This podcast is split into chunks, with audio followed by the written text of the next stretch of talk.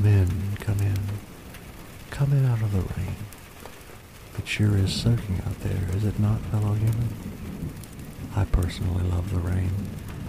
It brings life, washes out the old, and tests the strength of one's roots. Tell me, when the waters come and try to strip everything away from you, can you hold on? Or will your grip upon the earth weaken and eventually fail? My apologies for the sudden darkness that crept into my words. Please bear with me as I delve into the realm of existential dread for a moment.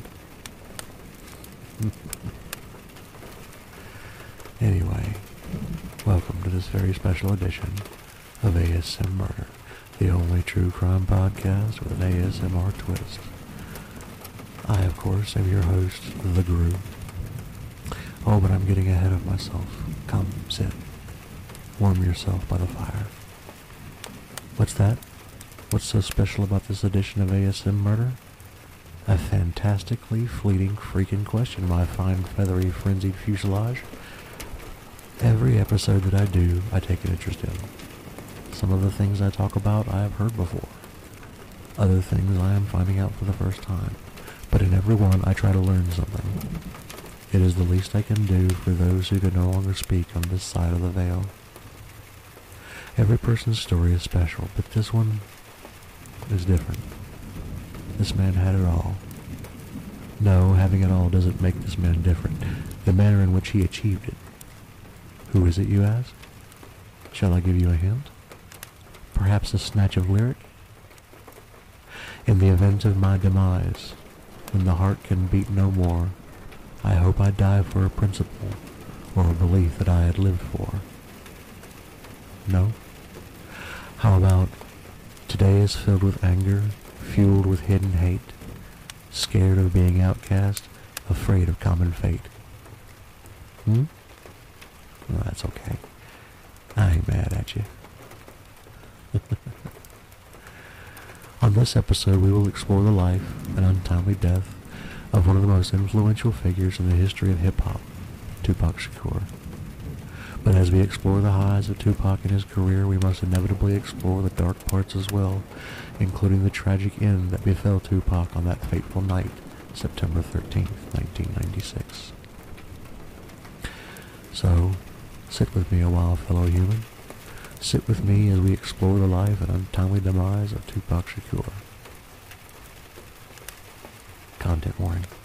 While I strive to present information in a respectful and informative manner, I understand that these discussions may evoke strong emotions from some individuals. We encourage listeners to prioritize their mental and emotional well-being throughout this episode. If at any point you feel overwhelmed or need support, please reach out to a trusted friend, family member, or a mental health professional. I also understand the significance of Tupac Shakur's life and the impact he had on music and culture. My intention is to honor his memory and explore his story with the utmost respect and sensitivity. However, I acknowledge that the content discussed may be distressing or triggering for some listeners.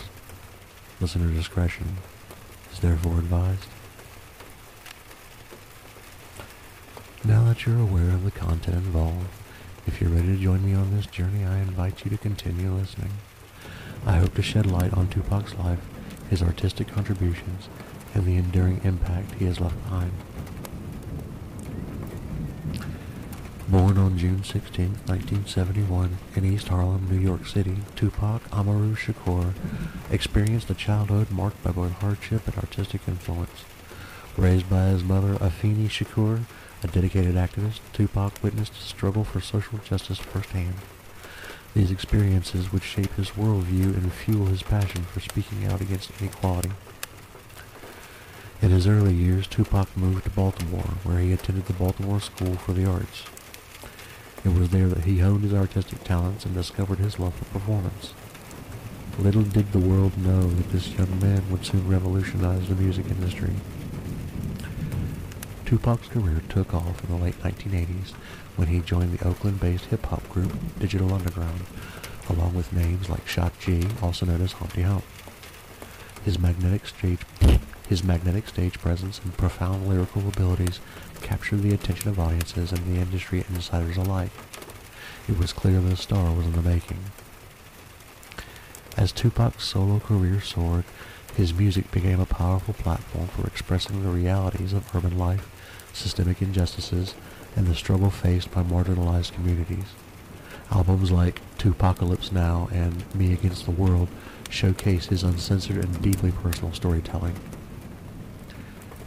However, Tupac's rise to fame was not without its challenges. He found himself embroiled in public feuds and legal troubles, which only heightened his already intense media presence. Yet, beneath the controversies, Tupac's words and messages resonated with millions, transforming him into an icon of the hip-hop genre. However, fellow humans, we know that this story doesn't end there, don't we? We wouldn't be talking if there had been a happy ending. On the night of September 7th, 1996, after attending a boxing match in Las Vegas, tragedy struck. While traveling in a car convoy with Death Records CEO Suge Knight, Tupac's vehicle was approached by a white Cadillac at an intersection. In a hail of gunfire, he was critically wounded, and on September 13th, he succumbed to his injuries. The complexity of the investigation, combined with the intertwined nature of the music industry and street culture, has made unraveling the truth a challenging task. The lack of concrete answers has led to a multitude of theories, speculations, and even conspiracy theories surrounding Tupac's death. Now, let's delve into the details surrounding the suspects in the case of Tupac Shakur's untimely death. While the investigation has remained open and filled with speculation, several names have emerged over the years as potential individuals involved in the shooting. As we delve deeper into the circumstances surrounding Tupac Shakur's death, one name that often comes up is Orlando Anderson. Anderson, a member of the Southside Crips gang, has been associated with the infamous altercation that occurred just hours before Tupac's shooting. On the night of September 7, 1996, a fight erupted in the lobby of the MGM Grand in Las Vegas between members of Death Row Records and a group affiliated with the Southside Crips. Tupac, accompanied by Suge Knight, was involved in the altercation, which was captured on surveillance cameras. Some believe that the encounter at the MGM Grand escalated tensions and ultimately led to the targeted shooting of Tupac. Anderson was identified as one of the individuals in the scuffle and was considered a possible suspect in Tupac's murder. Sadly, Orlando Anderson's life was also cut short when he was fatally shot in 1998. With his death, many unanswered questions regarding his alleged involvement in Tupac's murder remain unresolved. As we continue our exploration into the mysterious circumstances surrounding Tupac Shakur's death, we can't overlook the conspiracy theories that involve Sean Combs, also known as Puff Daddy or P. Diddy. These theories suggest a potential involvement or knowledge of the events leading to Tupac's tragic end. In the mid-1990s, Tupac and Sean Combs were part of a highly competitive and often tense East Coast-West Coast rap rivalry. The rivalry, fueled by media sensationalism, escalated tensions within the hip-hop community and may have led to the deaths of both Tupac and Christopher Wallace, also known as the Notorious B.I.G. Some conspiracy theories speculate that Sean Combs seeking to protect his own interests or retaliate against Tupac's aggressive lyrics and accusations, may have played a role in orchestrating Tupac's murder.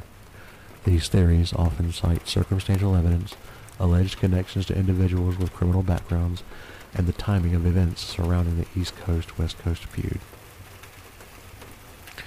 One of the most intriguing theories surrounding Tupac Shakur's death, the alleged involvement of Marion Suge Knight, the co-founder of Death Row Records and a prominent figure in the hip-hop industry. According to this theory, Suge Knight, who was with Tupac on that fateful night in Las Vegas, orchestrated the shooting as part of a larger plot. Some speculate that this was motivated by business disputes, rivalries, or even personal vendettas. Proponents of the theory point to various pieces of evidence, including Suge Knight's presence at the scene, the controversial circumstances surrounding his own legal troubles, and the belief that he had the resources and connections to carry out such an elaborate scheme. While these individuals have been discussed as possible suspects, it's crucial to note that no definitive evidence has been presented to conclusively prove their involvement. The case remains open, and authorities continue to investigate leads and gather information in their pursuit of justice.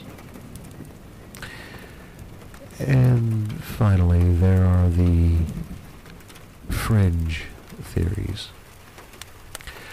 As we delve deeper into the mysteries surrounding Tupac Shakur's life and death, we encounter an array of conspiracy theories that go beyond the realm of traditional. Some of these theories stretch the boundaries of imagination and propose extraordinary scenarios. Let us explore a couple of these intriguing conspiracy theories, shall we? One notable theory suggests that Tupac's death was not the result of a typical homicide, but rather an elaborate plan orchestrated to fake his death. According to this theory, Tupac assumed the identity of Machiavelli, a reference to Italian philosopher Niccolo Machiavelli, known for his views of faking one's death and returning in a different form.